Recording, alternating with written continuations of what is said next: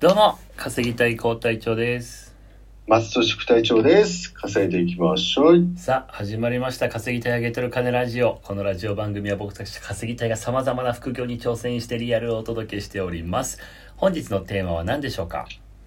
えー松戸市副隊長、コロナ現金給付30万円審査に、申請に動く。おー、なるほど。もうあのうん30万のやつって決定なんですか、はい、あれは一応、決定ではないです、まだ。おー。はい、なあの、カッコ仮にはなっている状況です。ただ、ほぼまあ、ほぼ欠みたいな状況だとは思います。なんかね、えっと、はい、総務省のホームページには一応名前がついてて、うん。正式な生活支援臨時給付金うん。で、かっこか仮証なんで、うん。まあ、名前だけ仮証なだけで、多分内容はこれでやっていくんだとは思いますが、うん。まだ、えっと、検討状況を示したものであって、うん。今後の検討によって変更もあります。内容も決まり次第追加していきますということなんで、うーん。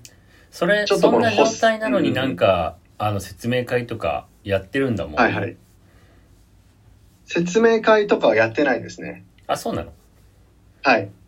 うんあ、の、本給付の実施にあたっては、補正予算の成立が前提になるので、まだこれが成立してないんだと思います。うーん。じゃあ何やったんですか、松俊さんは？ああ、今日私、浦和区役所に行ったのは、うん。えっと、単純に、マイナンバーカード一回なくしてしまったので、停止したので、それの復活と、はい。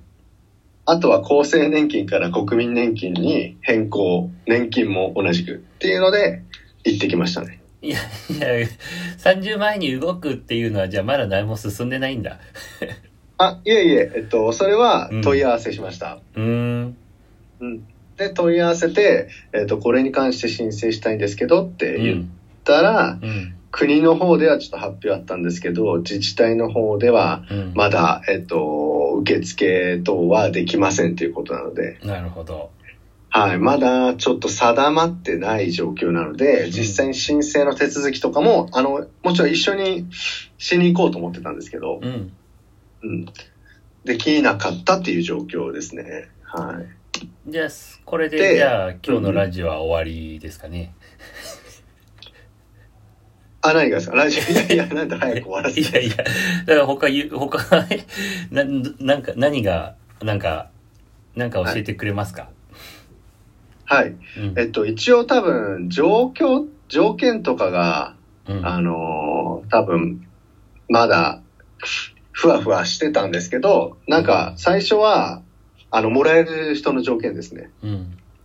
これを、対象の人。うん。うん。これはですね、えっと、二つありまして、うん。えっと、まずですね、給与所得者っていうところになってますので、うん。フリーランスの人はちょっと言及されてないということですね。うん。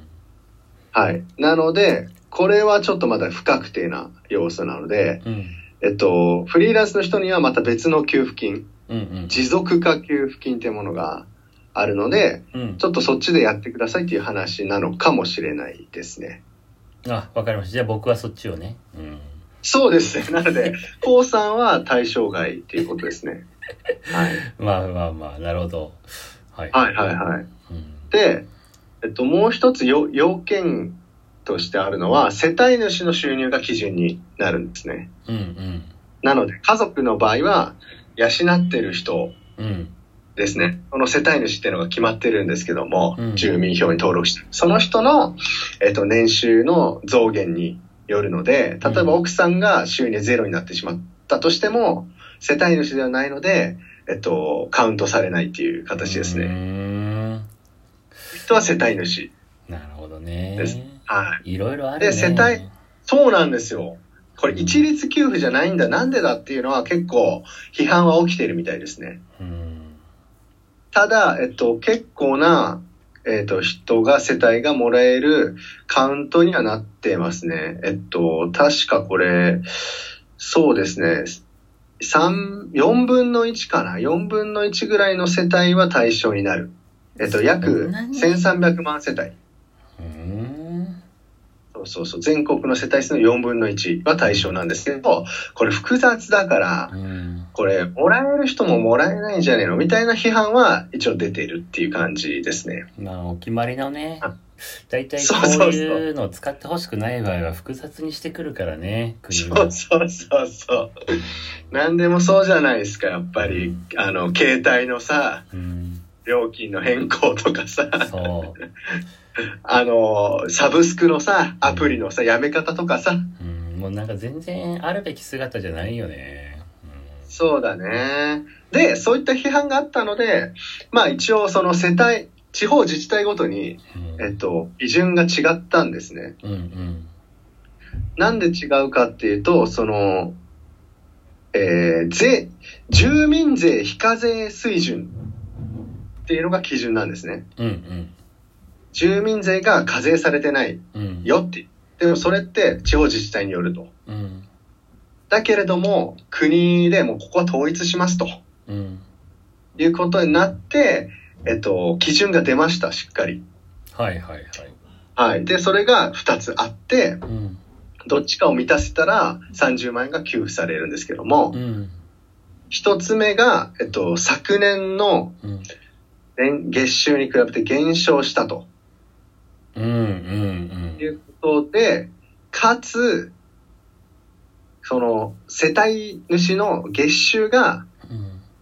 単身の世帯の場合で言いますけど、それは10万円うん。以下。じでちょっとでも給料減って、うん。その収入がもう10万以下だったら、うん。もらえますよ。いや、そん30な万人いす、そんな4分の1もいないだろう。10だろ万以下っって思うじゃないでてす、か。10万以下になった人、そんなにいるの？そんなにいるのと思うじゃないですか。うん。あ、でちなみにこの、えっと、月収が減ったっていうカウントは、うんえっと、今年の2月から6月のうん。どっかの一月ね。どっかの一月でもそうなってたらっていう話ですね。はい。で、うん。そんなにねえよと思うじゃないですか。うん。でそこで二つ目の要件が入ってくるんですけども、うん。二つ目は、昨年の、えっと、収入に比べてうん。半分になったと。うん。かつ、単身世帯で言うと、20万円以下だっていうね。うん。うん。だからこっちの2番目の要件の人の方が多分圧倒的に多いと思いますね。そうだね。まあ、そうそう。それはだったら。40万円もららってたけど、普段、うん。昨年は。だけど、2月から6月の間に20万になっちゃったよと。半減、半減してるじゃないですか。うん。でしかもさらに20万円、まあ以下、うん。単身世帯。なので、その人30万円もらえますっていう感じですね。30万円だった人が15万円になっててももらえるってことね。あ、もらえます、もらえます、もらえうんます。はい。まあ、これは給与所得者のパターンってことですよね。そうですね、そうですね。いやー、はいフリーランスはどうなんだろうな。やば全然、フリーランスもあるみたいですよ。持続。全然もらう気ないけど、まあ気にはなりますよね。うん。そうですね。はいっていう状況だったので、まあ僕も対象に、2番の方で対象に、まあいや、1番の方でも対象になってるかも。嘘。25万が10万になってるので。あーで、これはでもルール確定してないとまだ。まだそうなんですよ。確定してないので、大枠はこういうふうに検討してますので、っていうことうでん、ちょっとまだ変化していく可能性もあるし、じゃあいつからこれもらえんのっていう話なんだけど、うんまあ5月を目指してるんだけど、うん。遅れんじゃねえのみたいなのが、なんか予見されてますね。7激遅だ月とかになっちゃうんじゃねえのっていう。激遅だわ、日本。やばいな。そうそうそう。なので、もう自分で稼ぐしかねえっていうう、んまあね。マジで怖い。まあだでもどっちにしろそれやんなきゃいけないから、やった上で、うんもし入ってきたら、まあ、助かるぐらいな感じがいいんだろうね。そうですね。まあでも一時的だからね。30万なんてね。ね、それ、半永久的に半減してたらさ、30万なんて2ヶ月で解けるじゃん。本当だよ。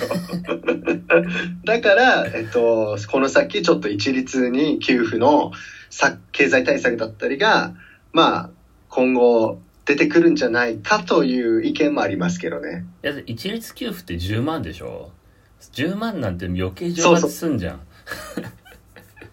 そう、でもそれが毎月出たり、何段階かに分かれたりして出てくるかもしれないね。まあ、本当にね、追いついてないです。なるほど。わかりました。それはね、会社に対しての対策もちょっとまだ不確定だっていうふうには、うちの会社の社長とかも言ってましたんで、まだやっぱ決まってないんじゃないですかね。はい。わかりました。ということでね、っていう感じ。今日は増田副隊長が、えー30万円の給付金をね、えーゲットする方法をちょっと確かめてきてくれたということでお話しいただきました。はい。引き続きちょっとそれ、ウォッチさせていただきたいんで教えてください。そうですね、僕の方ももらわないとダメなんで。はい。ということで、じゃあそれでいいですかね、今日はね。はい、大丈夫です。はい。じゃあこの後は10時から、えー YouTube 公開されますんで見てください。えー今日もラジオ最後まで聞いていただきありがとうございました。楽しい仲間と楽しく稼ぐ。買っていきましょう。バイ